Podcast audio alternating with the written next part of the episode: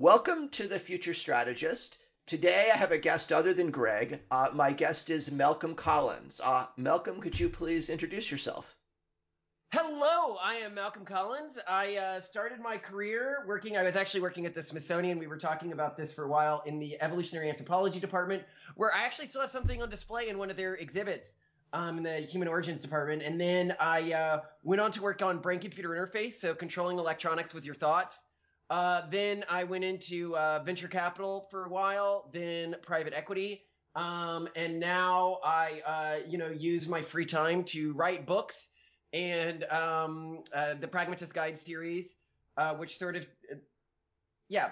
So I write books, and then I also, um, what's that other thing I do? Oh yeah, I run pronatalist.org, and I'm trying to reinvent the way secondary school works. So high school and middle school with the Collins Institute. Wow, that's a lot. My background is boring. I've been in school my entire life. uh, so uh, we, we thought we'd talk about uh, the short-term evolution of humans in terms of genetics and in terms of culture. Yeah, um, I, I think that this is a really fun topic to dive into. And I think that one thing people miss is how quickly our species is changing because of how strong the selective pressures we're facing right now are. Um, and uh, to get an idea, when I started really focusing on population collapse as an issue, I was working in Korea because you know I was a VC there, and I had to map out like the long-term economy of the country. Um, and if you look at the current fertility rates in Korea, so today those rates are either 0.7 or 0.8 and dropping.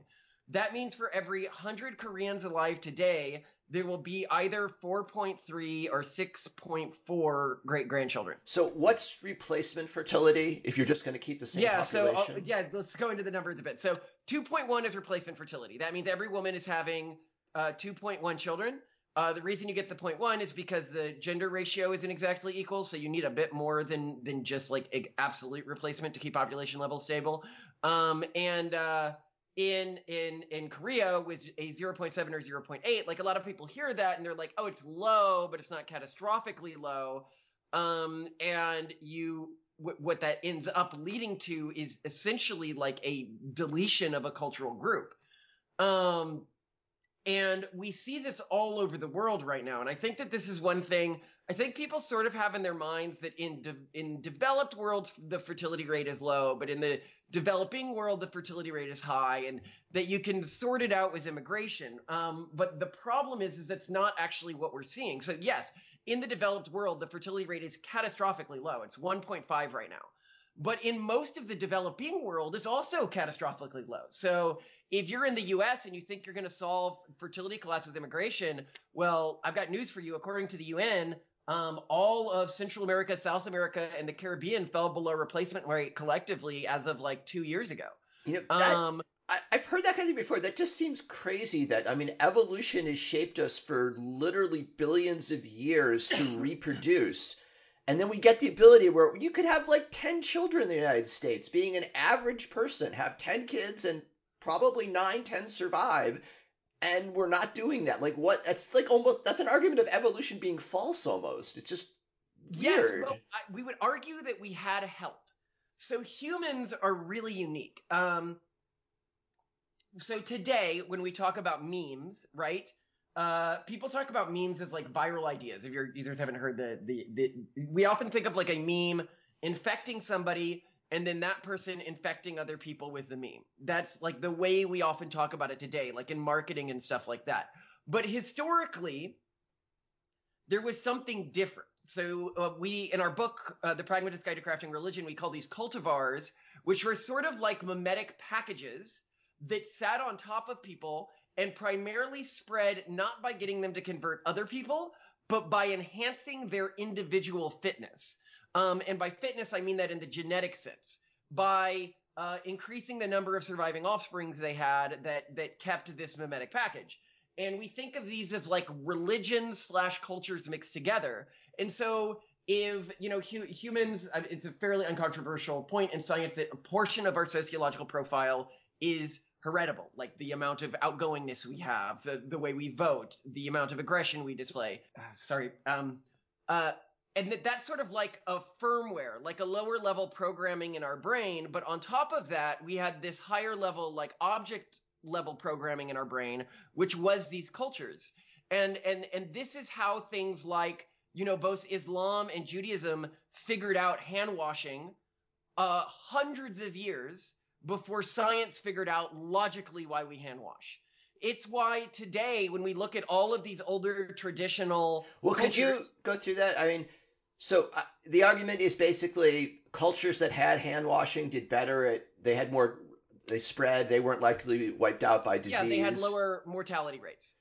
So even if you were hand washing because your God told you to, that was still evolution. That was still evolutionarily fit for you to have that, and that cultural, or maybe even there was some genetic desire to wash your hands. Someone had a weird OCD, you know, tic of I want to wash my hands, but it just happened to be really good for them and their children. Some some animals do have that. I mean, like obviously raccoons have that. I don't think humans have it like programmed into our firmware to wash our hands. I assume it's just completely memetic. Like just the cultures that adopted that thought their god wanted them to wash their hands out survived the cultures that didn't.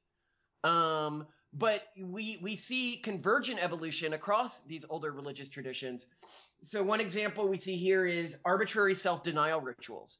You see this in Ramadan, Lent, Feast of the Firstborn, you know, before Passover or after Passover, I don't remember, but like pretty much every every older culture has this. And then as society secularized, as many of these religions became sort of softer, they threw out a lot of the hard stuff. And humorously now in like secular world, we are going around and we are beginning to realize, oh, let's all like fast X number of days a month, or like let's go on juice cleanses. Um, because we are beginning to realize a lot of this social technology we threw out had evolved with us for a reason. Now, this gets to your point. Why isn't evolution doing a good job at encouraging us to have kids? And it's because humans offloaded a portion of our evolutionary history to these sort of older cultural traditions. And one of the things we offloaded was motivation to have kids. Um, and that is why even today, the groups that are often most resistant to fertility collapse are the most religious communities because they're running on this older software.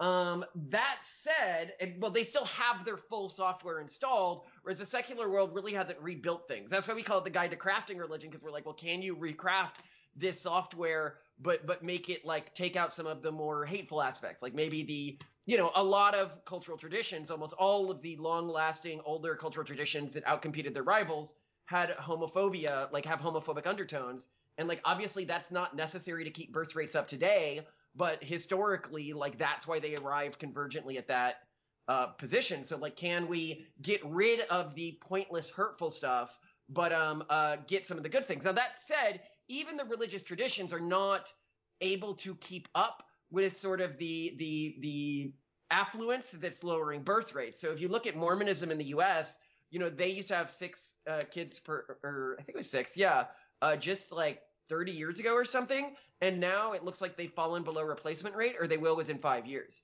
and i often say that you know when mormons fall below replacement rate that's not the canary in the coal mine dying that's the skin boiling off the miner um, and you know uh, conservatives they have all their bugaboos they're like oh well muslims will replace us. and it's like no when muslims are in like even semi-affluent countries their fertility rates crash astronomically fast uh, you can look at iran as an example here so iran in the um, 70s used to have a fertility rate of like 6.4. Today they're at 1.7. Their fertility rate crashed, so they're well below replacement rate, and their fertility rate crashed cr- faster than China's did under the one child policy. So, um, re- yes, stricter religions seem to be protective, but they do not solve the problem. So that could be what's happening is that we've gotten rid of that, and so we don't have that motivator. But then there's another explanation. Are you familiar with the Rat Utopia experiments? I I'm not. Mm. Oh, this is really cool. Okay, so in the mid '60s, I think there was this guy. Uh, uh, I want to say J.D. Irwin. I, I can't remember, but he did these chain of experiments called the Rat Utopia experiments or the Mouse Utopia experiments. He did some with rats and some with mice. So he would put them into these um, cages uh, that were really big, like really large, sort of multi-cage enclosures, right? Where you'd have like four large cages connected to each other, and it was the perfect temperature for mice or rats, whatever he was using. He they had infinite food whenever they wanted to. Uh, you know, they were cleaned regularly, just like the rat utopia, to see what would happen to them. Um, and what ended up happening was very weird. Uh, first, you had the population explosion that you would expect. But then all these sorts of odd behaviors started to appear. Like you began to get these ones that would like never leave and just like stay stationary in, in little like alcoves until night and then go out just to get food. You'd have um, others that would just constantly groom themselves, but they'd stop, you know, having sex or anything and, and, and live in these protective alcoves. They call these the, the beautiful ones. But then you also saw other weird behavior, like you'd begin to see them all cluster. As population went up, you would sort of expect them to expand into different areas, but actually the population density clusters would get higher as populations would go up. So they all preferred to be in the same place the higher the total population was. And then finally something very odd would happen in a few of his experiments is that they would all just stop breeding and completely go extinct. Now, when these experiments were first conducted, because they were conducted in the 40s, you know, they were problematic. Like ev- all of the pop, you know, now we look at like the Stanford prison experiments and we're like, okay, they probably weren't done right and there was like bad stuff going on there and blah blah blah. Like that's just the way like all famous experiments, and at least in like psychology from that era, are seen today. But what's very interesting is that his experiment predicted a few crazy things that hadn't happened yet. The two that really stand out for me are continued urbanization as population expanded, which seems like a very weird thing to have happen, and yet that was proven out, and that population would start collapsing after a certain point. So this could just be sort of a stress response in mammals, in the same way that like a stress response to affluence, in the same way that like um you know different mammals, if you put them in cages, they'll exhibit a broadly similar behavior pattern where like they start pacing and start biting out their fur. Maybe this stopping breeding, maybe this like weird TikTok like social signaling cleanliness, but but also not breeding. Like maybe this is like just a stress response to affluence in social mammals. So, I mean, that's it. So, evolution didn't really prepare us for affluence and for having things being very, very safe. And yeah. so we move into this environment and it just, you know, so it had prepared us, we shouldn't be that surprised that we're behaving in ways that aren't ever, ever evolutionarily fit. Yeah. Um, but I mean, what's what's cool is, um, I mean, there's a big enough human population that we'll get through this, right? Humans are definitely going to make it through this this bottleneck that we're in right now with collapsing birth rates. But uh, the humans that come out the other side are going to look pretty different sociologically to the humans that exist today uh, because the evolutionary pressures on us are so powerful right now. Um, and and that's something that really interests me. So uh, if, if you look at things like religiosity, you know, religiosity has a heritable component. And when I first went into this field, my concern was that um, not my concern because I really didn't care. Like religiosity is a good thing sometimes, it's a bad thing sometimes. I just thought, oh, the answer is obvious. Humans will be more religious at the end of this, right? Mm-hmm. Um, and so we did a big study with a guy at Mayo Clinic, Mohammed something, and then we, we was using data from Spencer Greenberg, very big data set, like 5,000 people or something. So we went through and we were trying to find out what correlated in the U.S. to fertility rates, right? And it turned out it wasn't religiosity, or at least that wasn't the core thing. And this is when things really started surprising me. And then I was like, oh, I should have realized it's not religiosity. Um, you know, when I think about it, uh, one, like I when, when I was younger, I was involved in like the atheist and skeptic community, and anyone who's ever been involved with this community knows that most of the people who deconvert were the most fervently religious before deconversion. Um, it's not like the wishy-washy people who deconvert. And then two, um, I haven't been preached to by a Christian in like 10 years, but I've been preached to by plenty of like far left progressives. Um, the idea that this sort of like religious firmware layer, like people who are slightly more religious at like the personality uh, uh, spectrum layer, that they would be protected within their religions was wrong. It turned out what was protecting people in these older software layers is something called the far right authoritarian personality cluster, which is shown to be heritable. Um, and this is the personality cluster that, stra- that, that craves for one, a strict hierarchy, and two, um, that really sort of dehumanizes groups that aren't like them. Um, uh, so, and, and it makes sense. Like, that's what would protect people if they're just not listening to people outside of their cultural group. So, what it means is that as a species, we're likely becoming more tribalistic.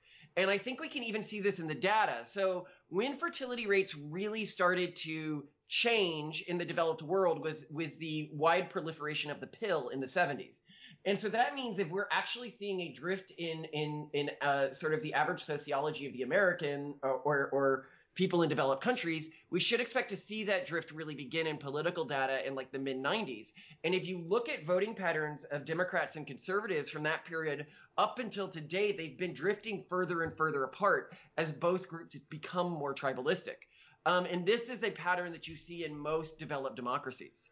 So, am I, am I right in saying it this way? So, like, there's a prevailing narrative that you know, you, women, you should go to college, have a career then maybe have kids around 35, so you end up with zero or one kid. The people not doing this were the people who like, I don't care what they tell me in school, what the New York Times says. I care what my my um, family structure wants. You know, my yes. parents and grandparents. So I will do that. I'll have five kids, and I know I'll have contempt of my friend who went to college, but I just don't care because that doesn't matter to me. She's now different and. Yes, yes. Um, and so we're going to see some pretty radical shifts. So if you look at the field of genopolitics, and there's been a bunch of studies on this, you know, everything from like altruism to pro-sociality has genetic components. But one of the things that I think should really interest people more than it does is the level to which our voting patterns are genetic. Mm-hmm. So this can be seen in identical twin studies. If you have identical twins that are raised separately, um, and then you compare them with fraternal twins that are raised separately, you can get an idea because you know they're both similar ethnicities and everything like that. So that's not or, or similar level of attractiveness often. So to, what's different about them should just be that the identical twins are um, well, you know, exact same genes. So you can get an idea of how heritable something is. Now, obviously, there's all sorts of compounding factors here, but also with big polygenic data sets where we're just looking at thousands and thousands of genes at like huge, huge population level stuff, we can get an idea of how much of something is nature and how much of something is nurture. And when it comes to the way a person votes, it appears we're looking at between 60 and 70 percent is is a genetic component. And and this could go up and down. It really doesn't matter. I mean, uh, at this at the strengths of the selection pressures we're seeing now, like if you look at the U.S., progressives have on average, like far progressives, 0.6 kids. So that means for every hundred uh, far progressives, there's going to be two great grandchildren. Uh, this, when you look at how heritable these things are, is going to have a quick shift in terms of the population. Our data looks maybe about a standard deviation within 75 years, um, towards the more conservative end of the spectrum. Um, and this is really fascinating to me because it's really clear in the data and people aren't talking about it. So when I say why aren't people talking about it? Well, one, when I came from Korea back to the US, like they're at a further stage of this collapse. Very few people were talking about this in Korea, despite how dire things were. And that's when I sort of realized no matter how bad this gets, people don't talk about it. Because as fertility collapse, you don't see the population collapse after for about 40 years. And the reason there's this big gap is because if you have a population that's like, let's say, 80% over the age of 50, they still have half their life ahead of them, but they're not going to have any more kids. So the time span where you can still do something about fertility collapse is much um, earlier than than the time span at which you start seeing the effects really heavily in your day to day life. Uh, but we will see it. I mean, you and I will see it in our lifetimes. Uh, yeah, and, politics is very short term oriented, so it, it would be almost crazy for a politician to say something that offended voters for a problem that won't you know, seriously arise for another 20 years. Yeah. if you're talking 50 years, it's. You know. Well, I mean, it's not just our system. So China, right? Like they're so much more screwed than we are. So, um, you know, they have been trying to for these last few years do absolutely anything they can. So by some numbers, they're going to be at half their current population within 45 years, and this is just economically catastrophic for them. Um, and they have been doing everything they can to get their fertility rate up with their three child policy. Recently, they've been shutting down vasectomy clinics. They've been, um, you know, making it really hard to get abortions. Um, and yet, in, in, the year 2020, their fertility rate fell um, 20%. And then in the year 2021, their fertility rate fell 13%. So like we are getting year over year continued decline despite everything they're doing. And I mean, this is a largely authoritarian state that's not like trying to appeal to modern voters. Iran had the same problem. So Iran has actually, remember how I talked about their fertility rate collapse? They have been undergoing major changes to try to fix this since um, 2014. So for almost a decade now, and they haven't found really anything that's, they have stemmed the tide, but the way that they've stemmed the tide is by doing things like making it harder for women to get educated and stuff like that. Um, and it still hasn't reversed the pattern. So what's really interesting about this is um, it's not just affluence. So there's two things that cause it: affluence and female education. Um, both of which I think both you and I agree are broadly good things. Um, and so, I mean, I think that we should be trying to people who like, you know, equality and and, and gender equality. And um, there was an interesting study done on like how much more pro-gay the population would be if people had kids at the same rate. You know, who care about things like LGBTQ issues. Um, that we should try to find a way to make a world where people still have kids even when like women are educated and there's affluence. And I, and I think this is really hard to do if, if even authoritarian governments can't figure it out. Yeah, I've had a theory on this of something that might work. So what if we went to the top 100 colleges in the United States and said half of your undergraduates have to be parents? Have to be parents. Have to be parents. You have to have you have to it could be a baby but and that so so many parents are trying and so many kids are trying to get into these elite schools and of course if we could change the views of the elite we could say look you want to get into harvard you have much better odds if you already have a kid when you apply that is really smart that is genuinely very smart i had never thought of that before and i often view this as a nearly intractable issue i genuinely think that could fix the problem for a few reasons one, colleges right now act as sort of a class status signaling yeah. in our society. Like that's their core function in our society, much more than education at this point.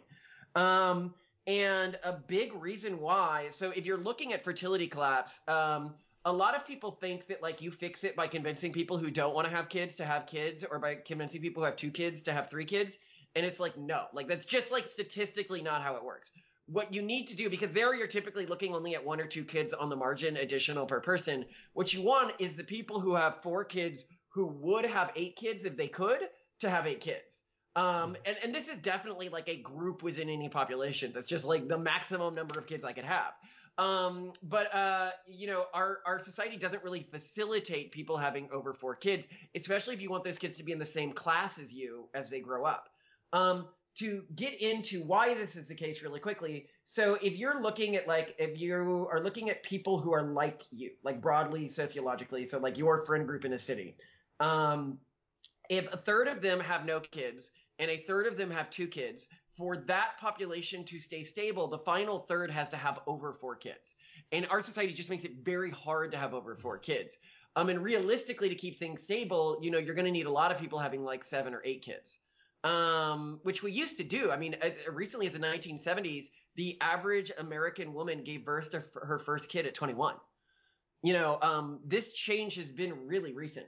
Another thing that I just wanted to touch on, because I mentioned this a few times about how economically catastrophic this is, but I think people hear this and they're like, oh, capitalism, blah, blah, blah. It's like, no, no, no, no. It's like, one, it's going to be economically catastrophic for even the non capitalist systems but it's economically catastrophic in a way that is like system breaking, like like we've never seen before. So historically, the last 350 years or so of our civilization, um, uh, we have had an economy where if you uh, you know shotgun money onto the market, it's going to grow on average. And the reason that was happening was because the number of workers in the economy was growing exponentially. And you can just look at graphs, like population was exploding, definitely unsustainably for a long time. Um, and uh, if you so you shotgun money onto the market, you you have the uh, the number of workers growing exponentially, but also the productivity per worker was growing linearly. Now, a lot of people assume that the productivity per worker was also growing exponentially because technology was growing exponentially. But for whatever reason, the technological effects are almost linear if you look at them over like 150 years or something like that, and even up till today well, what this means is if population begins to decline, it will intrinsically, because population always does either grow or decline exponentially, decline exponentially while the productivity is still increasing only linearly. Which is really bad because we sort of built our entire society like a pyramid scheme that requires constant growth.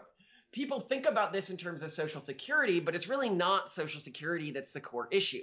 The core issue is that we've leveraged, taken out debt against our cities, our states, and our nations almost as much debt as we can, which is a really beautiful and amazing thing when things are growing. So to understand why this is the case, if I make a $10 investment and $8 of that is debt and $2 of that is equity, and it grows 40% to $14, right? Mm-hmm. I have not, you know, um, uh, increased my investment 40%. I, my equity has increased 300%.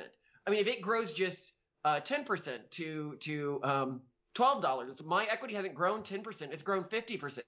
But if things shrink just 10%, you know, the investment goes to $9, I've lost 50% of my equity. And this is largely what caused the collapse in Detroit. It got to a point where of the money going into the system, 50% of it was going to pay out functional debts. And this is the thing. A lot of these debts are hidden. So you look at a city like Manhattan and you're like, oh, come on, like only 7% of the city's budget is going to debt, right? And it's like, well, actually, look at your payroll. 33% of your payroll is going to pensions that were accrued in past decades um, because they weren't, like, money wasn't set aside at the time. Um, and that is functional debt. They basically took debt from their employees um, by through these unpaid pension programs, which means a lot of our economic system is going to begin to really crumble as this happens. Um, and so like people imagine like uh, cheap houses, and it's like, yeah, you're gonna get cheap houses, but Detroit cheap, like one dollar houses. When the value of an asset that costs money to maintain is always decreasing on average, that asset loses almost all of its value immediately. Um, and yeah, just and that. Sorry, just to push back a little bit, since I, I'm an I'm an economist. The, the fact that we owe the debt to ourselves makes it a different model. That if I do, if I borrow money expecting to, you know, keep increasing my salary yeah. and having very good returns and I owe other people, it's disastrous for me. But it's slightly different if it's the whole society and we're owing each other. It becomes sort of an accounting issue and a political issue of how we deal with these debts to ourselves. But it's not, I think it's slightly yeah. different. Well, um, I think there you point out something really interesting, which is Japanese Japan is further on the, along this problem than we are, and that is exactly how they have dealt with it, right? Um, you're familiar with like how they keep defaulting on their own debt to themselves. I, am actually not, I, but that's interesting. Uh, but yes, you are right, and that is a very accurate point. And so what we're probably looking at is a model closer to what's happening in Japan than what's happening in Detroit if we handle it maturely. And Japan has handled this very maturely. Um, compared to other, uh, um, compared to what we are doing right now. No, I, I think we're not likely to handle it maturely. And just you probably know this for our listeners, right? It used to be that the Democrats were the party of increasing entitlements and Republicans wanted to cut back on them. Then Trump did very well running basically as an economic moderate, saying, no, I don't want to cut Social Security or Medicare or anything.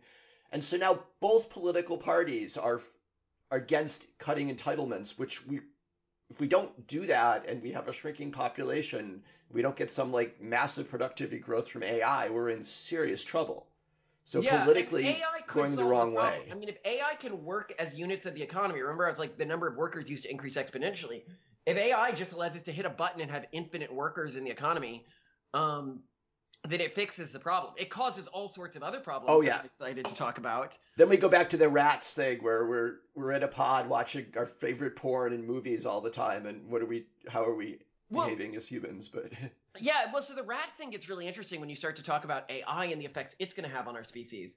So, like, we talk now about the uh, pressures tied to things like political beliefs and affluence and stuff like that, but we in the very near future, I don't know if you saw this article, it was really fun. Um, so they created this AI that was supposed to like help people who were lonely, and then they realized that some people were like trying to sex with it, and they're like, oh cool, let's make sexting was it like a paywalled feature. And now, oh, uh, sexting is how we make money. So let's train it to try to get people to sex with it. Of course. And so then this AI that was supposed to be like this therapist for depressed people started sexually harassing everyone who had built these like parasocial bonds with it.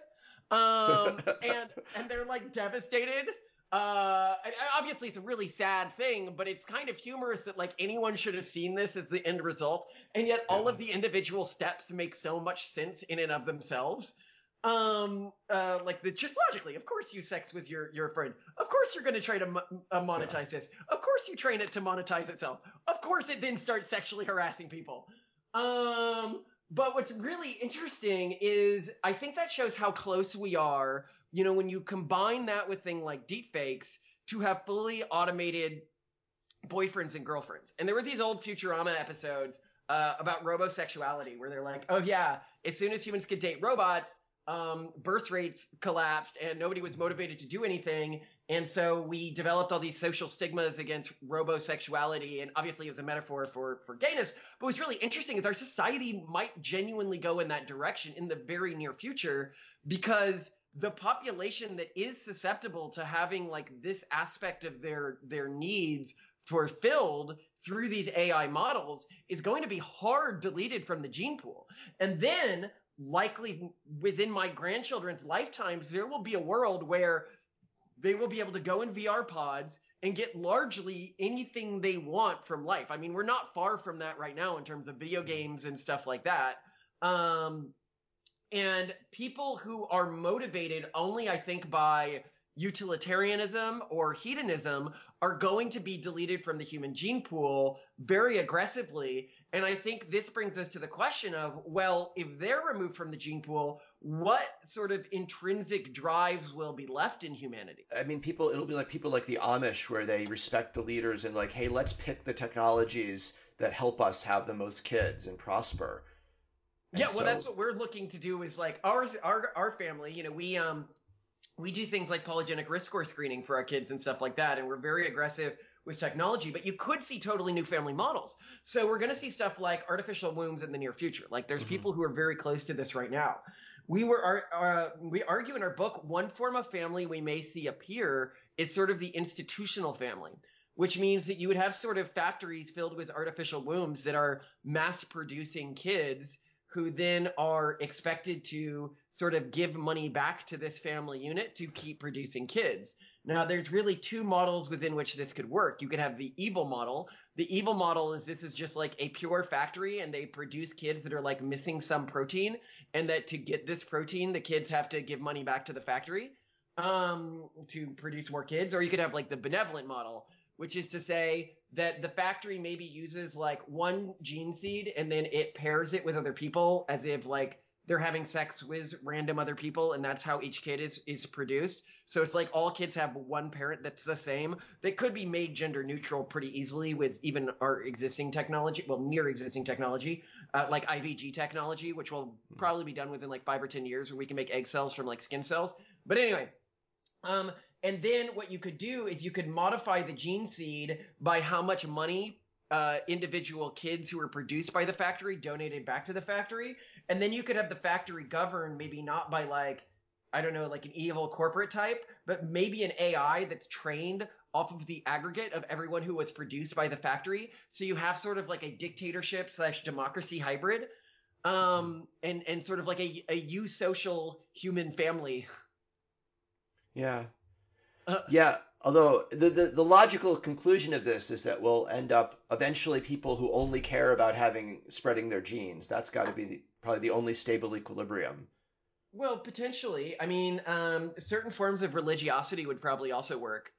Um, I mean, so when we look at like we're trying to build like within my family a structure to help our kids through this, and the way that we've raised them is believing, you know, we say, okay, 10 million years from now, your distant descendants, if humanity survives, I mean, do you think that they would be more the way you conceptualize a human today or the way you conceptualize a god today? And most, mm-hmm. uh, and they say, well, probably closer to the way I think what a, a, god would be like. They're going to be so different from me. And then it's, well, who's to say that they are reined in by physics in the same way that we are? Um, and that being the case, you know, they could be rewarding you by trying to for trying to create a more like prosperous future for the human species. And so, you know, we build a lot of religious like elements into this sort of secular theology um, in a way that can hopefully motivate them through something other than just spreading their own genes, but creating like a prosperous future for humanity. And I think there's probably many models like this that people could create. Yeah, yeah that, that gets into causation though. Your kids have to care about what people in the far future will think of them and maybe yeah. if there's a time travel thing or they could build But another way of doing that is to get sign up your kids for cryonics and say, hey, you might be alive in 10 million years. Oh, good way to put it. Yeah, if they don't if they don't save civilization, the cryonic frogs never get reopened. Right, right. Oh, that'd also be a very interesting religious structure to build. So essentially, the religious structure takes into account, like it has sort of a moral tally book for each person. And the ones who are at the top of the moral tally book get woken up from their cryonic pods first. Um, it could be that, or it could. You don't even have to go to that far. You could just say, you know, if you're really bad, we're not going to wake you up. So at least at the top, we'll say, look, Stalin knew he was hated by all his associates, but he kept them in line. Stalin would not think if he was cryogenically preserved, they would ever bring him back. I really so like could, this model. You are a clever man, Mr. Miller. Well, I've thought um, a lot about cryonics. So. I well, I really like the idea of a cryonic, um, uh, sort of secular theology because, and there's multiple ways the secular theology could work. So yeah, you could use cryonics to bring people back entirely. But I mean, as we begin to develop uh, better like virtual environments, you could also create a, a cryonic tally system where like if somebody lives a moral life by the uh, standards of the system, they don't get necessarily re- woken up in meat space, but they get re-woken up in like heaven, basically, like yeah. virtual simulations of of of whatever they want. Um, which is also a really cool way to create in the real world what religions used to talk about. And I, I, think with AI, we might see other ways where things that used to be, you know, religion could be made in the real world. Like if you had like an AI lattice behind sort of like the Internet of Things, behind our Alexas and our Googles and everything like that, um, you know, it could likely uh, model the human population and then slightly nudge them to specific outcomes um, based on, you know, some goal it had. Um, and you know, humans could pray to their electronic devices and stuff for hopes that it favors them, and mm-hmm. um, uh, just through like subtly changing Google search results and stuff. Yeah, yeah, and the other way to do this is to convince people, look, there's a chance you're in a computer simulation, and we'll mm-hmm. be rewarded or punished based on what the simulators care about. And we might create simulations in the future with we'll reward people in the simulation that do these things we want. So we might be the god, you know, we might become gods in the future and creating the simulations, but you might be in one of these worlds and you don't know. So.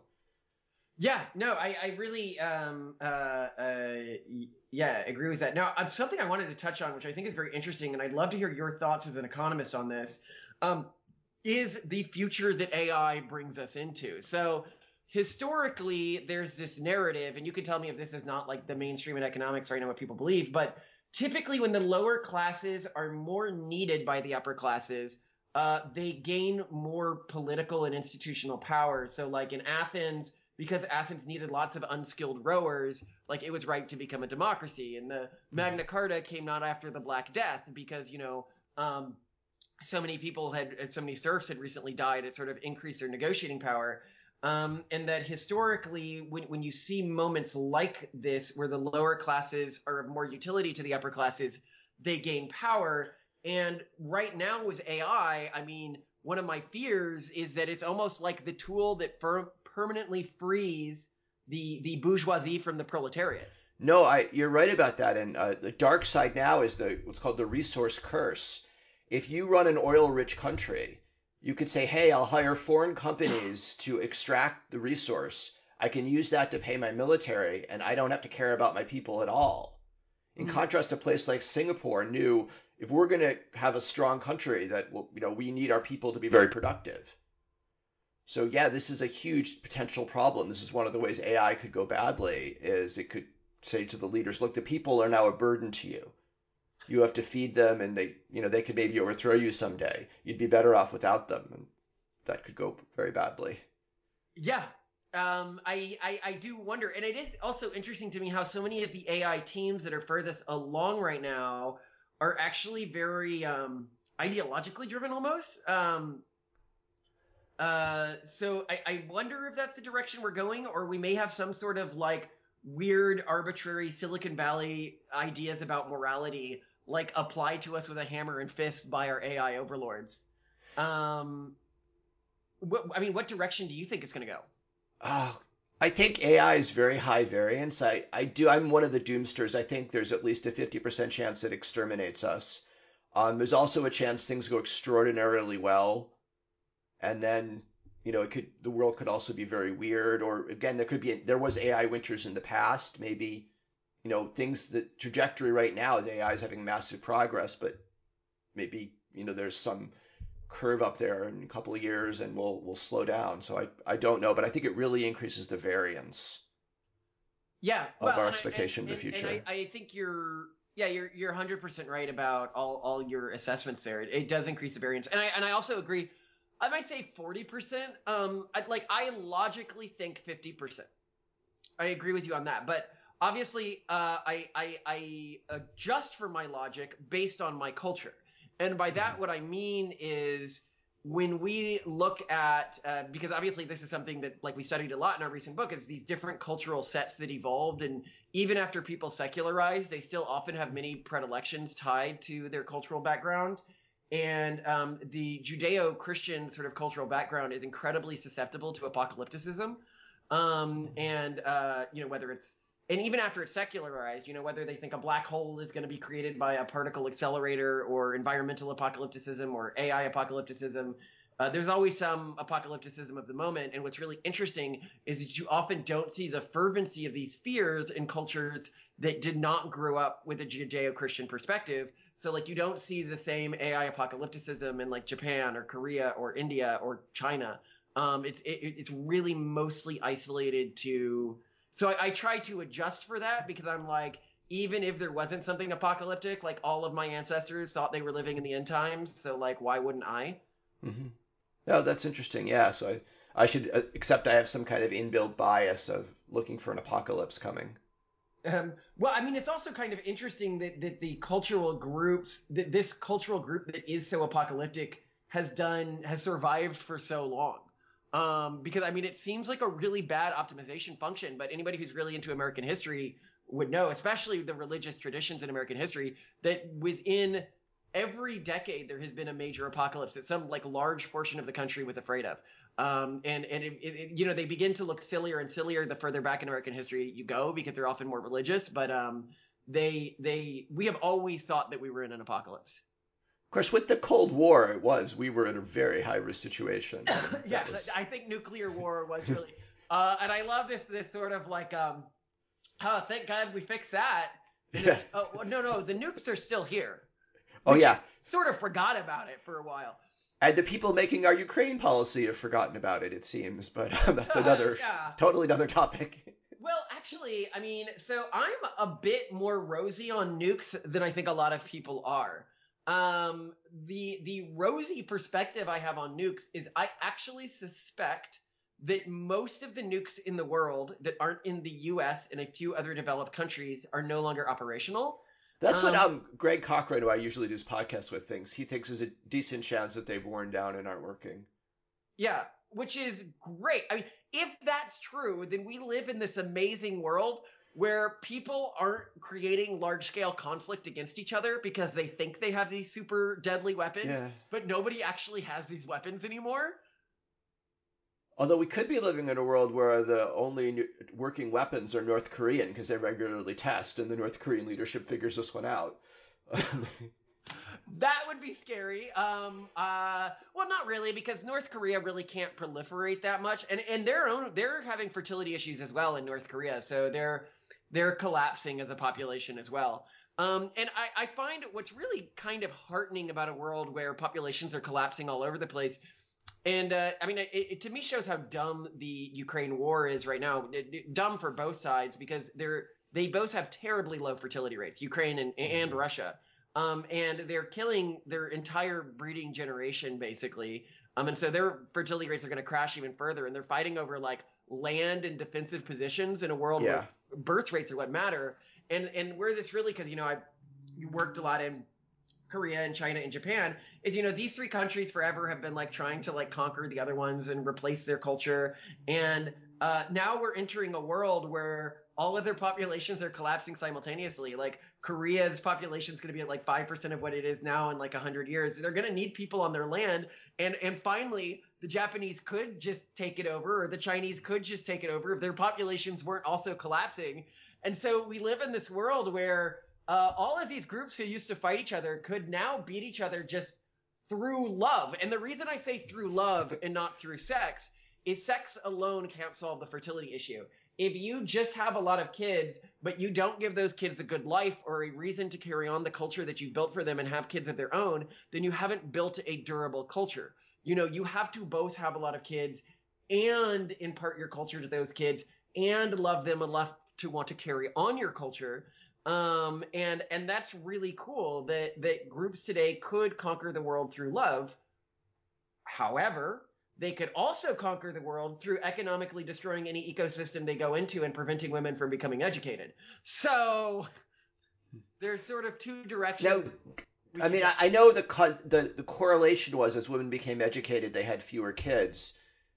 Do we know that's a causal thing? And I'm sure the women in any given time in the 1960s in the U.S. had fewer kids, but there's also a lot of other things going on, right? The oh, yeah, women who got educated. Thing. Um, it, so actually, when we were really freaked out about population rising too quickly, um, and and I will tell your listeners, while half of the world's population lives in a country below fertility rate, the world population is still rising. And the reason for that is is you can only be 2.1 fertility rate below replacement rate, but you can be a hundred above it. You know, there's a lot of countries mm-hmm. where people are like 10 above it or whatever. Um, and so in these places where, uh, you know, we are still dealing with uh, constantly rising populations. People like Bill Gates have been trying to get population down, and like they've obviously studied this a lot. And so you mm-hmm. can sort of A/B test different things. And we know a lot of things lower fertility rates. Like if you increase the health of a population, fertility rate goes down. If you increase the wealth of a population, fertility rate goes down. But the biggest is female education. Um, and uh, it's, I mean, it, it's it's unfortunately a, you know kind of a sad state in that I think it shows to some extent that um, one of the reasons why women were having kids in the past was was that they were so disempowered you know when they were, and our biology really hasn't caught up with us. I bet fertility rate in the developed world would be fine if we moved women's fertility window from like 20 to 30 to 40 to 50. Yeah, and technology can do that. I mean, yeah, yeah, we're getting close to that, so that'll be really cool. And I should be clear, like a lot of people know we run like pronatalist.org, and they're like, "Oh, you want fertility to go up forever?" And it's like, no, we definitely don't. Like fertility does need to come down. Like world population does need to come down, but like we need a soft landing, not a hard landing. We need it to decrease like 20, 30% per generation, not like 90% and not so lumpy that like a ton of ethnicities go extinct. And and what's really interesting is when I talk about this, people think like white nationalism. It's like actually white evangelical Christians are one of the most resistant populations in the world to post uh, prosperity fertility collapse. Um, the groups that are really at risk are often like in the U.S. It's Native American populations. Uh, their fertility rate is only 1.2 right now. Um, and and uh, you know that is that is really worrying to me. Um, but then if you look worldwide, I mean, we're looking at some of the oldest cultures to exist uh, are likely not going to be like they're not going to have populations that are large and functional enough to really be thriving cultures by the time of my great grandkids. So here I'm thinking like the Parsi um, or, or the the Jains in India, right? Um, so I think too often we think about this in terms of like modern U.S. politics, and even like what the white nationalists want is largely stupid, even from their own goals. So uh, they like want to create like an ethno state and prevent immigration. Yet like we know around the world what happens when you do that. Like Korea is basically an ethno state, and they have one of the lowest fertility rates. In fact, if you look at the countries that are prosperous and that have high fertility rates, the most resistant to fertility collapse are the most. You're looking largely at the U.S. France, and Israel, three of the most diverse countries in the developed world. And if you take someone from a less diverse country to a more diverse country, like a Korean, they have a 0.8 fertility rate in Korea and a 1.4, 50% higher when they immigrate to the US. Um, so just broadly, diversity seems to be good for fertility rates. Well, that's interesting. I never heard that before. Well, it doesn't align with anyone's narratives. What's so yeah. cool about fertility rates is um, you know when you first talk about it everybody wants to use it to like support whatever their pet cause is you know of course The racists are like, oh, they're trying to replace us, and it's like, well, actually, you're probably better with more immigrants, even if you only care about your own ethnicity. And then you know you talk to far progressives, and they're like, well, people are too poor, and it's like, well, actually, the poorer you are, the more kids you have. So um, now this this is a U curve. It does go back up again when you get to a certain level of wealth, but you don't get above replacement rate again in the U.S. until a family is earning half a million to a million dollars a year. So it's like totally unrealistic to solve it at the the wealth end of the spectrum. So that's why college professors have so few kids. Our, the women are extremely well educated, and we are nowhere near the half a million dollar a year. So we have enough money where we're, we're probably at like the point where you, you minimize the number of kids you have given everything. Yeah, yeah. Well, I mean, so when we talk about how this can be fixed, and I, it's so interesting because it's all so different from the narratives people have, like the actual data is. So I mentioned uh, white evangelicals are one of the most resistant populations to fertility collapse. Uh, the most resistant population in the world is Jews, um, which is really fascinating and I think tells us a lot. So if you look at a world map of like what countries will be above replacement rate by the turn of the next century, you have like two countries, like like it's like two countries in Africa, then like Uzbekistan, and all of these countries are desperately poor, and then you have Israel, which is just like this weird outlier. Um, and my theory as to why this is is because they if you view the first 18 years of a person's life as sort of like a sales pitch for your culture like this is the way we used to think of life like or, or okay so historically what we did is we would raise kids and we basically say either continue the culture I'm raising you in or you're going to be punished for all eternity and um largely that or and you or you'll be rejected from society and no one will ever care about you. Um, and now we're entering a world where like you get to make a pitch to someone, but you have to be like, stay in this cultural group because like this cultural group is a fun group to be a member of and it's good and it will help you in a myriad of ways in, in your life and how you structure things. And I think that um, Jewish culture has made the pitch that way for a long time um now and and that's why it's so good at like logically convincing kids that like no, you're doing a good thing by having more Jews in the world, where I think many cultures just don't think of it that way. Yeah.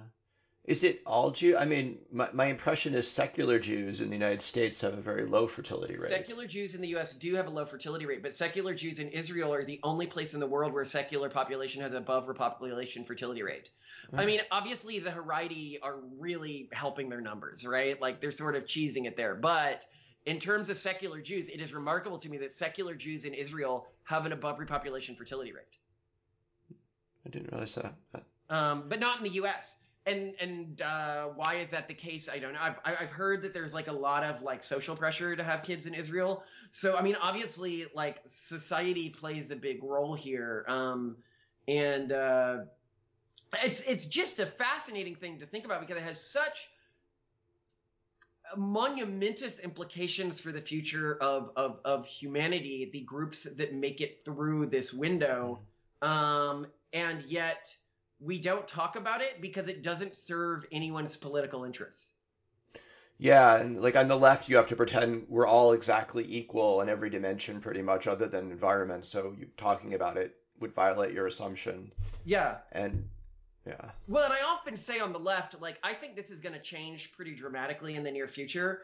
Um, so, you know, I think once we, because, you know, this is what the science says to a large extent, some people are born with certain advantages. You know, these advantages could be sociological profiles or IQ, because that does have a heritable component. And I really don't think pretending that you don't, you can't see the advantages you have is like an ethical position. I think in the future, uh, we're going to look at people who pretend that they haven't achieved their success partially due to genetic advantages they had. The same way we now look at people in the 90s who were like, I don't see race. It's like, no, pretending you don't see that you have an advantage is not a moral position. It's that's like a clearly unethical thing. Um, and I, I think the left is going to soon realize that, well, if you pretend that like a person's cultural background has no impact on their success in life, then it becomes really hard to explain things like outside Jewish success. And like this is a real problem when you look at the rise of anti-Semitism in our country. Um, and, and, and in part, this anti-Semitism is coming from the far left. Like, um, you know, there was that separatist communist group that was burning copies of, uh, uh, uh, what was it, Anne Rice's diary. You know that like that's how anti-Semitic some of these groups are getting now, and I think that like as a society, I'm really getting worried about it. Yeah, and I, I do wonder if the left's going to look at like who you said the evangelicals are having a lot more children, and they're if they take a long enough view, they're like, wait, our kind isn't reproducing, and their kind kind of is. So, what's the future going to be like for us? Yeah, I mean, um, I'm I'm not on the left of myself, but I hope they do because the way it's not like, as I said, it's not like the normal people on the right who are reproducing at these really high rates.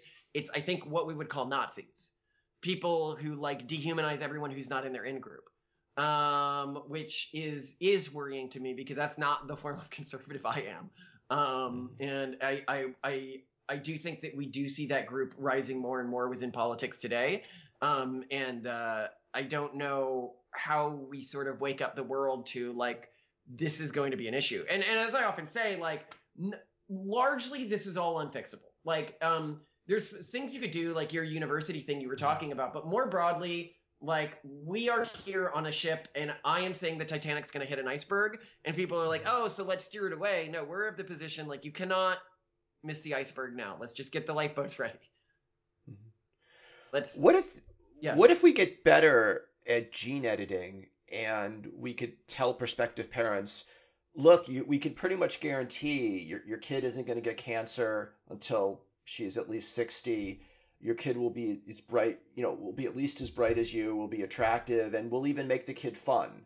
You know, we, I'm sure there are genes that affect happiness, so we could say to parents, look, your kid's probably gonna, if you want a bubbly, happy kid, you're probably gonna get one.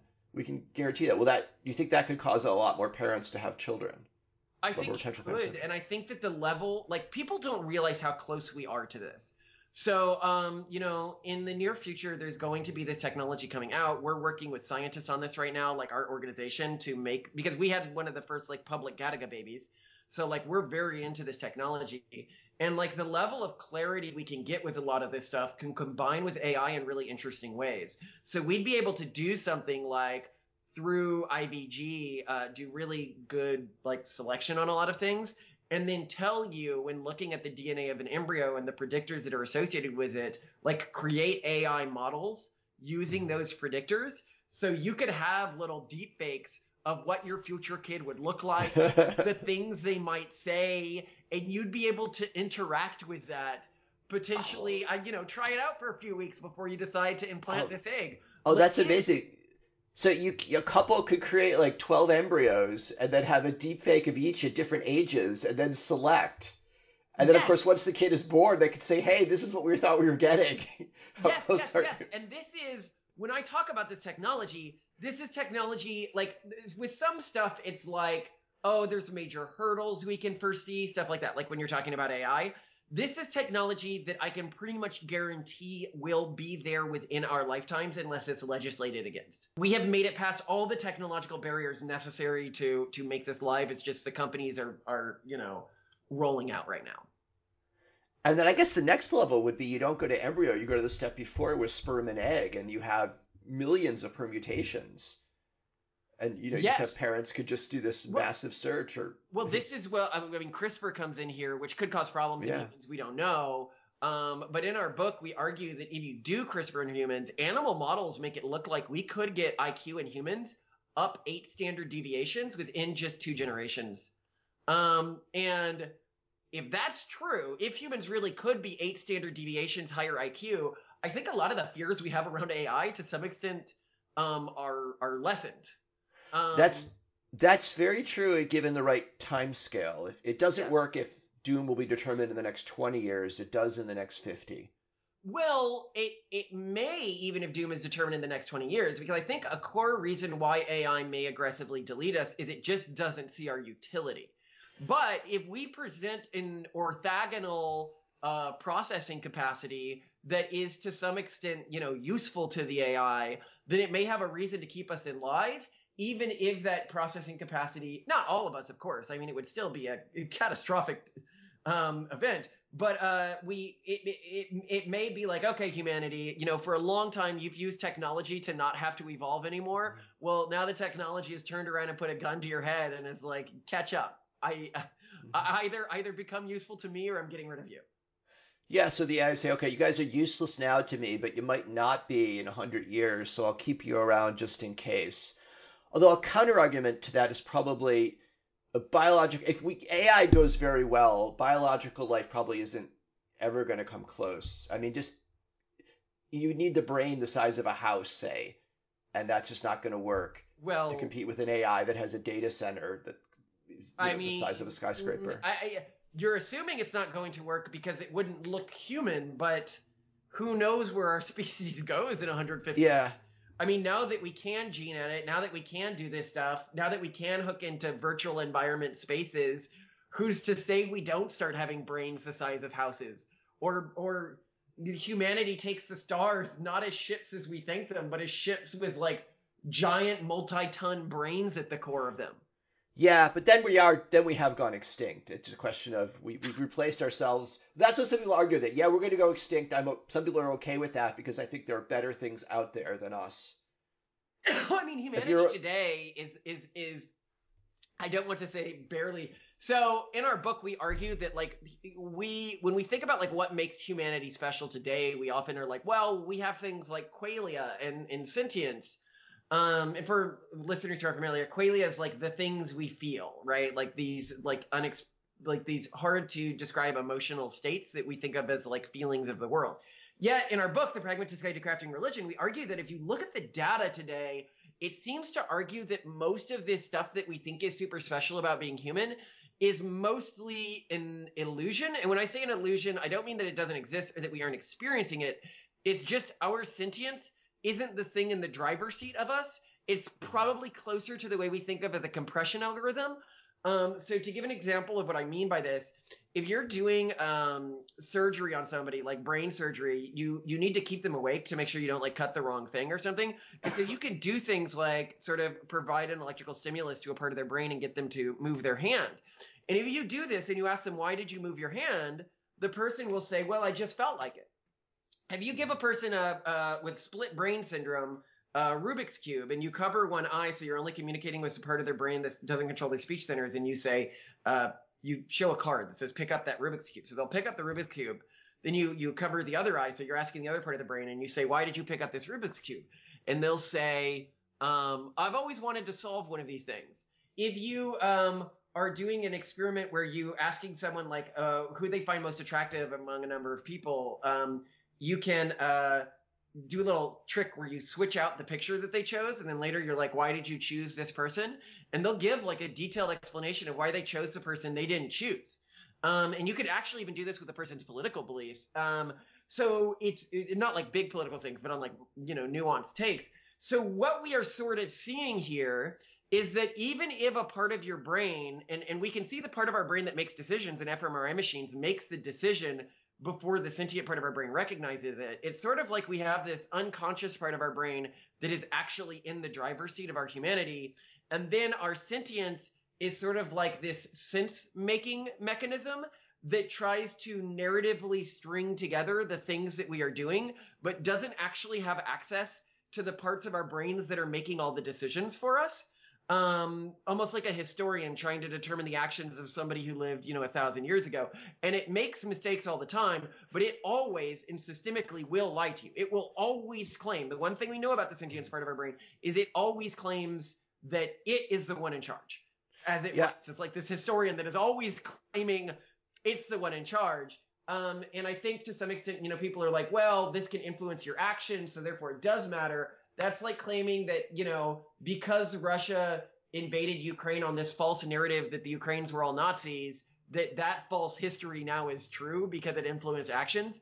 But where this is interesting is that once you begin to really recognize how much of our sentience is just like this surface level, not really substantive thing, you begin to realize how much more meaningfully human humans could be if we just started tweaking a few things.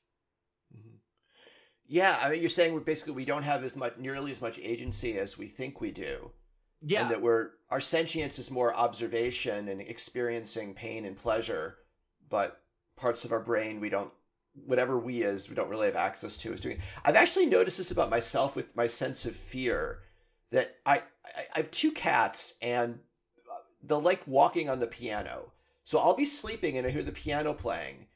And part of my, my sense of fear would be like, oh no, someone's broken into my house, they're playing my piano, and they're going to kill me. Now, of course, I know that's absurd, and what's happened like five or six times, I really know it's absurd, but I don't, my sense of fear is still doing that to me every time. And I like wonder how much of other things, I, I, I, I know I don't control my sense of fear because it's doing really absurd things and I- doing them repeatedly. But what else is there that I, I don't realize that this isn't me doing this? I love this th- this take. Yeah, well, and it's a question of like, could you be better? Like, could our emotional states be better? Because the emotional states we have are largely the collection of the emotional states that helped our distant ancestors have more surviving offspring, right? Yeah, In a completely different environmental and social context. Like, could you create humans that maybe don't suffer when they don't need to. And this is really interesting. If you go to eugenics.org, like I don't know if this is a real organization or something, but their core eugenics mission, and I do not support eugenics. I just want to say like broadly, I don't like this this term. I don't like that they use it. But what eugenics.org is trying to do is to genetically engineer humans to not experience pain when they don't have to and to experience more happiness in general. Like that's their goal. Um, Mhm. and to me that's really interesting because I think that's like a broad thing that most people would agree is probably good. Like a lot of suffering in the world we probably don't need as humans. Um, but then are we less human if we get rid of those things? Um, and I think that historically a lot of the things like the brain in a vat has been a genetic I mean a a um a hypothetical experiment for philosophers and yet our grandkids may have to decide, hey, you can be a brain in a vat and be happy all the time. Don't you know that's like a 30 buck procedure? Um, or or questions of, well, you can make sure your kids never have to experience pain. Is that an ethical thing? Um, and all of these the things that were just like philosophical thought experiments in the past are like real questions we may have to answer and things that may lead to some forms of speciation which is also going to be really interesting because you know the Amish have been largely resistant to this fertility collapse and if you look at most of the cultures people are like well what happens when all humans are editing their genes and stuff like that and it's like well all humans probably won't most human most of the cultures that seem resistant to this collapse are very technophobic um, so no matter what, we're still looking at a small portion of humanity that would be doing this, and then what becomes of them? I, I don't know. I find it interesting. But the Amish, if there's a subset of Amish that edit their genes to cause their kids to want to have even more kids, they're like, oh, this is the part of us that we're different, that want to have more kids. Let's maximize that. That are the Amish that will dominate. Well, that's us. I mean, so my family is very like we built a lot of religious like structures into our family, and as soon as that technology exists, we are going to do that. You're, you're going to pick the genes for your kids so your kids want to have as many kids as they can reasonably support. Yeah. Okay. Yeah, so that group is not a hypothetical group. and now the world has to say, oh no, this group exists. What do we do about them? Um, yeah, I mean, I want my kids when we, uh, because I would view that as lowering the burden of the life that we are trying to give them, right? Um, Mhm. so that's one thing we added around, and it's very interesting. So, like, we do selection for our kids, um, and people, I think, are often surprised by like morally how we've handled this. So we select against things like cancer, like the obvious stuff, but when it Mhm. comes to mental stuff, we select against things like major depressive episodes, um, anxiety, migraines, but we actually have actively chosen not to select against things like autism, ADD, stuff like that, which are more like personality aspects that our society has defined as negative and not things that, that necessarily cause suffering in the people who experience them. How much benefit right now can you get by using this technology for selecting against depression, say? I mean, Um, well, so it depends on if you're going all in on one issue. You know, it's a bit like choosing a politician. Only so many politicians exist. Only so many embryo candidates exist. And if you're a one issue voter, well, you could pick the politician that's like crazy Mhm. about that one issue, but then that doesn't mean you know you're getting the good things with everything else you want. So you're really choosing a weighted average, and you know when you're using a few embryos, you're probably looking at like a five percent difference. I mean, Mhm. it's a marginal difference. If, if you are not creating super babies yet, now where you get to super babies is as soon as you get IVG. IVG is the technology that allows you to create um, egg cells and sperm cells from uh, uh, like skin cells on a person, right? And we're very close. Mhm. We'll have this technology within 10 years or so. Um, and uh, that is when you can can create like large numbers because the big problem right now is you're limited by the number of eggs you can extract that, that end up becoming fertilized and becoming embryos. It's interesting. The gay rights movement is probably going to guarantee that politically that technology will be allowed. It's funny they are kind of fighting against it. So I really love. Really? I am a huge supporter of IVG. I think it Mhm. is the greatest thing ever. Um, and it will allow gay people to have kids that are biologically theirs. It will allow a poly couple to have kids that are like one fist this person, one fist this person, one fist this person. But um, when it's not gays specifically, but progressives see all sort of like repro tech as too close to the eugenics movement, so they Oh. often are pretty like resistant to it. Um, which is really sad because I mean I think that um, there's a great study that's shown like how anti-LGBT the population is getting due to differential birth rates, and I think that um, for me it's really important to build both the technology that is necessary for gay people to have kids, but I think also the social infrastructure. When I talk to like my gay or trans friends or whatever, they're like, yeah, like pretty much all of us want to have kids, but like we'd prefer to be like one fourth of a parental unit. You know what I mean? Like do this Yeah. with a polycule. And it's like this is something we could do if our society had better social institutions for enabling matchmaking around that. Because like our current matchmaking is just garbage right now. Like even at what the people who most embrace it want it for, which is often, you know, carefree sex, it's bad at delivering that. If you look at uh, since Tinder was uh, introduced, the rates of sexlessness, especially in men, have gone up like 20%. But they've also Yeah. gone up in women. It's not like women are benefiting from this. Look, I think very good-looking guys though probably are benefiting from Tinder. Yes, very good looking guys are the only group that is. Uh, most women suffer because you know they're um, largely sorting for the the most successful guys, and because these most successful guys sort of get their pick of the litter, they well they kind of are benefiting. What happens to the very good looking guys and the very successful guys, because I know a lot of guys in this category, is because the switching costs are so low for them, because there's so many women sort of lined up for them. Um, they have created unrealistic expectations around settling down. Like it's always like what's going to be next. And they would be much happier if they just settled down with someone they really cared for instead of we're like randomly having sex with people. Um, and so for even them, I mean, I think they're at this lower optimum. And what I mean here, and this is something that I often talk about, is humans know that they're like going to psychologically change pretty dramatically when they go through puberty. Um, and we we prepare for this, and we prepare kids for this. We're like, oh yeah, you're gonna totally like change the things that make you happy, the things you want in life. Um, and and we're like, and the reason this happens to you is because your ancestors who didn't go through this, or your potential ancestors, didn't end up having sex, they didn't end up having kids. And yet we also know that every one of us, almost almost all of the people we are descended from, are people who raise kids. And humans, even at like the hormonal level, go through a very dramatic shift when they're in a long-term relationship, and then again when they have kids. Um, and I would argue that that a dad is about as different a thing from a teenage boy as they are from a mom or a, a young woman. And a, a mom is about as like sociologically a different thing from a teenage girl as that teenage girl is from a teenage boy. Like the, the changes you go through and the things that make you happy and that you care about happen really dramatically after you have kids.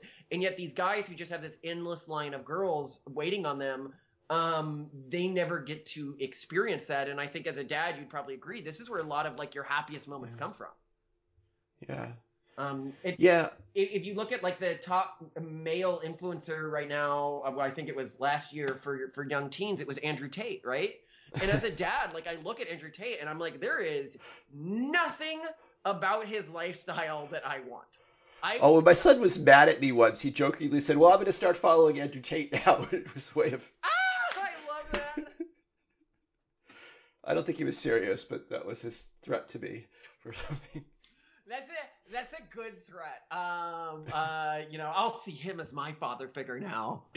yes. Andrew Tate from here on out. Um, no, but it's interesting because I think the, looking at Andrew Tate, I forgot how different I was as a young man. But as a young man, I mean, I might have seen something about his lifestyle as alluring. But as a dad, it just seems so desperately unhappy. Um, Yeah. which I think you see in his desperate search for meaning, you know, recently converting to Islam and stuff like that.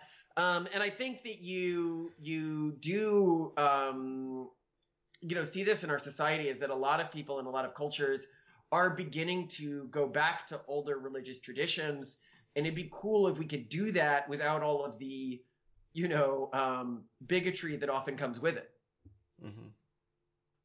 Yeah, I know that the rationalist movement like centered around LessWrong. They're trying to Yep. say to learn from like Mormons and like what are the traditions, what are ways we could trust each other, and I don't know.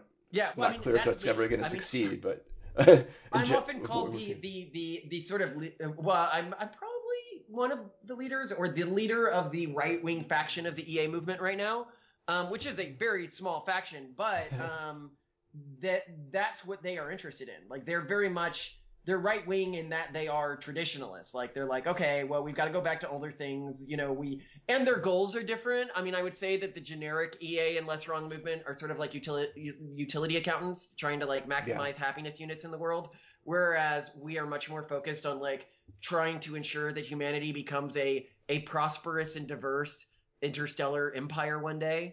Um, Mhm. where you know people don't feel pain anymore and everyone lives these these miraculous future lives uh, but it's much more about like culture crafting and and and putting our civilization on the right path so we often focus more on things like interstellar travel education pronatalism stuff like that It's I, I wonder if it's a personality type, the sort of person into LessWrong. Most of them, it's probably hard for them to focus on like having lots of children. we actually do argue as a personality type. So I, in the book, we argue very specifically that um, society typically works best when you have multiple cultural groups working together.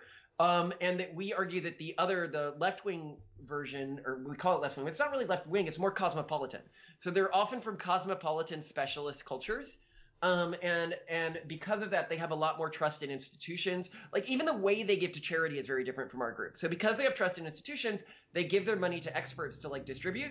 Whereas our faction often does more of just starting our own thing. So like if I want to start, if I want to fix education, I start my own school system, right? Um, and I think Elon's a pretty good eh, avatar of this mindset towards charity where like he wants to lower carbon emissions. He starts a car company that does you know electric cars. He or not starts buys and grows he wants to do space travel he starts a space travel company. He wants to do education he starts a new education company you know? Um it's it's just sort of a different mindset towards how you improve things. And i think that our society is better when you have these groups working together. And this is something you can actually see from the data. So uh, you know uh, we talked about like different evolved like cultural groups. Um, and when I say evolved, I don't mean at the genetic level. I mean at the memetic level. Um, and uh, you know, historically, you will sometimes get speciation between these groups. Like uh, the the Reformation was largely a fight where you had one group that said uh, it was a fight over how you should determine what's true, like what standard of evidence people should rely on. And one group said we should have experts who spend their whole lives studying something and that are then certified by a central bureaucracy and that's how we should determine what is true. And then the other group said no, because that central bureaucracy is open to corruption. Therefore, you should always determine what's true based on the individual doing research themselves. And uh, that was the Catholics versus the Protestants. And yet, this same thing we saw with the COVID debates. And very interesting, the Catholics predominantly settled in cities and the Protestants predominantly settled in rural areas. And that was the same side of this exact same debate happening in our society again. And what we argue in the book is that if you look at cultures that become monocultural, neither of these ways of seeing the world is optimal by themselves. So the expert consensus model, China shows how that gets a runaway. You know, you end up with zero COVID because they make a mistake and then they can't admit that they made a mistake because you have this hierarchy and um, they just end up spiraling out of control and like welding people into their apartments and stuff like that and people end up starving to death. But then, you know, the Protestant model, um, you end up with like QAnon, right? Um, where and, and, and flat earthers, where like everything must be determined at the individual level and don't trust anything.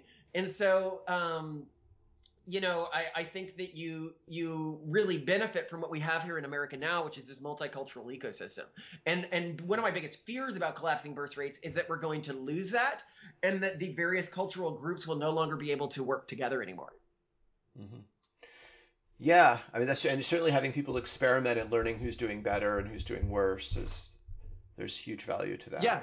Well, I mean, and, and this is something we can look at. Um, so we can look at well, what happened in countries that were predominantly had this uh, expert consensus mindset, because you know we have data on that. So um, you're looking predominantly at Orthodox and Catholic countries. Most of them had that, and in countries that are predominantly have taken um, uh, uh, that mindset, you have much higher rates of corruption. yeah, they were much more less likely, much more likely to be dictatorships, much less likely to be democracies. Um, and uh, but you get a lot of benefits from that mindset. So if you look at our own Supreme Court, um, you know, uh, seven of the nine people in the last iteration of it, I haven't looked at the recent one, were raised Catholic. Uh, and Neil Gorsuch was raised half Catholic, but I mean, still, that's a huge outsized uh, proportion. And the the other two were raised Jewish. Um, so you didn't have a single Protestant in a country that is predominantly Protestant on our Supreme Court. I mean, no one's complaining about this, um, which is to me, I think uh, a really healthy sign for our culture because it long tails. When you get cultural specialization, you're going to see real outside performance, and this trusted institution makes them much better at sort of running these large institutions. Mm-hmm. It could also be no one's complaining because there's other things that are we complain about, and that's that dominates with the Supreme Court. But yeah, well, I mean, I, I think that the group that probably would complain is happy with the situation. I mean, I think if, if the, the Catholics weren't on the conservative side, the conservatives would likely be complaining about it. Um, but uh, I yeah, I mean, it's interesting that we get complaints about like outsized areas of like Jewish overrepresentation, but not areas of like outsized over Catholic representation. Um, and I think that it like it, it, the problem again, it's a cultural narrative of just like the culture you grow up in doesn't change your outcomes, and if you believe that, then you can't explain these these differences. Yeah um, which is leads to I, I think actual discrimination and, and, fears of like people cheating the system. Yeah. Um, yeah, that's true. But lots of fun things to think about for the future of our species here. Yeah, definitely. Yeah, and this is I think very very important, especially again if a if we have an AI winter, then this is going to be the, the major deciding issue for what happens to our species is what happens to the, the evolution of humans in the next 50 100 years yeah, well, and how does AI co-evolve with us? And I think that this is, uh, you know, we talk a lot about uh, AI alignment with humans, but we may need to start thinking about culturally aligning some human populations with AI. Um, yeah. One of the, the the sort of jokes we say that we do within our family is, um, you know, uh, in Islam, uh, when you hear Allah's name, you're supposed to say peace be upon him within some versions of it. Um, and so, like when we talk about uh, uh, general intelligence AI one day taking over the world. We're like, uh, you know, and then we're around like an Alexa or an OK Google. You know, we're like, uh, and of course, our family will be their their their peaceful and devoted servants. Um, just just so that it has that on record when it's trying to well, I hope you're... not to kill. How many kids do you have, by the way? Um, we're at three right now. We're gonna keep going because every one of them has to be a C-section due to complications my wife had in her first pregnancy. Um, and second, preg- every pregnancy has been incredibly complicated. But uh, so oh. eventually they're going to take out her her um God womb, I guess. Um, but until then, we're just going to have as many kids as we can. I mean, we'd like to go up to like 13 if we can. Oh my gosh, that's well. But population issues are really cool because they're super tractable. And by that, what I mean is when you look at um, things like uh, global warming, right? Like you sort of have to get it's a mm-hmm. tragedy of the commons issue, right? Like it's a problem because to fix it, you have to get everyone on board. Um, with population, I mean, if just my family has eight kids and we do that for just 11 generations, that's more descendants than live on Earth today.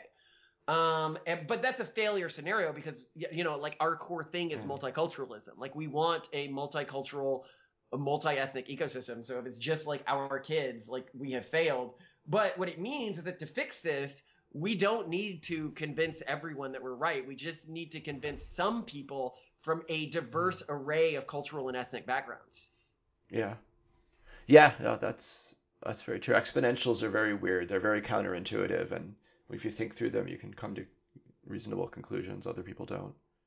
Yeah, yeah. Um, and and I uh, what I, one of the things I find really fun about all of this is it sort of shows that the world we're actually living in is so different from the framework that either the progressive or conservative side of the political spectrum has for the way the world is operating.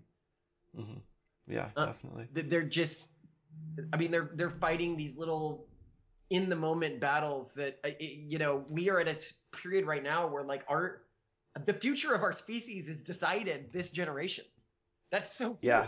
That's so cool. I, you know, um, it'll be decided that, probably by our kids. So uh, the way that we've done in raising them, it determines if our species goes extinct. If we enter a state where we like basically live in a heaven, our entire yeah. species, if we become a multiplanetary empire, if we stay on this planet, it all gets determined in this next generation, and that is so cool. I no, I have agreed with that, but I, I also th- I think though that that's a, evidence we're in a computer simulation. That it's like, wait, I seem to be too important. Go over this theory for your listeners. I really like it. Oh, sure. I I mean, let's imagine that you knew the future you would be convinced they were the president of the United States. You would have to conclude now that okay, my future me is insane because I'm really unlikely to be the president. What if you conclude, look, looking at everything around me, I'm living in the most important time that you know, if you think of how long humans have been around for a very long time, and then the future history of the universe, we survive, we've got trillions of years in front of us. But you think, no, now I live in the time where everything will be decided. You probably don't. And this is probably, you know, we're in some advanced civilization around a black hole and we're running computer simulations, or you're playing a computer game of what it was like to live in the important time. So if you're you're too unusual, you think ah, I'm probably mistaken about being this unusual because most by definition most people most things aren't really unusual. Most things aren't really special. Yeah, well that would definitely explain the Fermi paradox. I really liked your read of this, which is not just that, but that most people are not actually being fully simulated. Oh, yes. Yeah, if this is a computer simulation, we don't know that everyone has sentience and it could be just you it could be just the people you interact with. Maybe this is all based on one really important person. Maybe you know your niece is the, the key deciding person in history and whenever you're around her you're sentient. Otherwise you're not. You're just like a npc in a video game. I so. love this theory so much which means of course we are recording this conversation for you the listener because you had to hear this to do whatever yes. it is you're going to do in life yes, one of you is important, and that's why we exist right now. We're, we're just an AI talking, but we're talking so that you can go out and make the change you you need to make in the world. And likely, I mean, the reason why that they are simulating this important period in human history is because they're future police, and they need to. They're they're running models to find out how to get it right, and they're going to somehow manipulate the time stream based on those models. Yeah, time travel is possible, then yes, this gets very, very weird. I mean, even weirder, and that's we're, we're optimizing for something. But here's a different way you could think of it. So, um, w- the way our sort of face looks at it is, so we know from uh, like the double slit experiment that probability waves of a photon can bounce off of each other. Yeah. Who's to say that, um, or, or sort of the way we think of it is, what if future events exist as sort of probability waves? And because it is possible within one of those futures for an infinitely powerful entity or almost infinitely powerful entity to come to exist, that that entity would have a motivation to attempt to manifest that future. And therefore it would do things. I mean, we could be in the simulation, we could be in the real version, but I think largely whether you're in the simulation or in the real version, I think a lot of people think maybe life has less meaning if they're in a simulation, yet I disagree. Um, if you've ever played uh, uh, the game of life, I forget what, who, what's the name of the guy who made it. I want to say Laszlo's. No. John Conway, I think. John Conway's Game of Life, right? You know, so it shows how like complicated patterns can emerge out of like simplistic rules. Um, I suspect that that's sort of a very good analogy for how our physical universe works on sort of top of a mathematical lattice.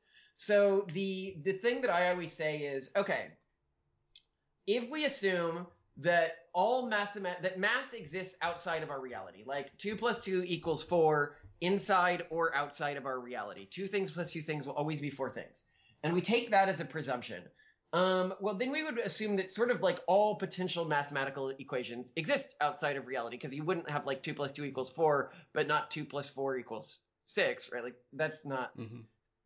Yeah. So, um, what if uh, uh, if we have a um, if our reality is coded by like a single unifying equation or a few equations that describe how things interact, what if the way we can think of reality is sort of like the graphical representation of that equation? By that, what I mean is if I have a math equation that describes like a graphical representation, I don't need to graph that representation for it to exist as an emergent property of that equation.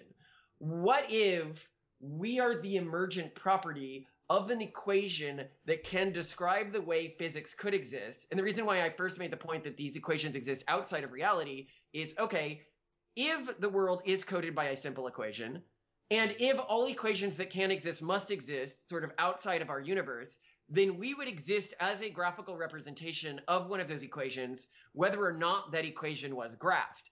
That being the case, it means that the real world, not the simulation world, is very much like a simulation in that it is a graphical representation of a simplistic equation. Mm-hmm.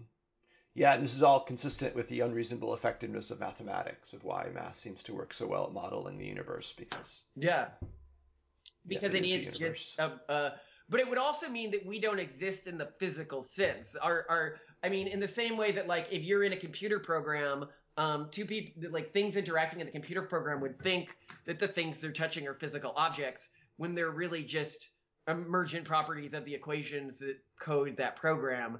Um, and that that's also an illusion that's applied to us. Yeah, there's a lot of layers out there. We don't know where we are and oh yeah, how boring our universe is or exciting or no. Well, yeah, it's it's been great to chat with you. I this yeah, it's very interesting podcast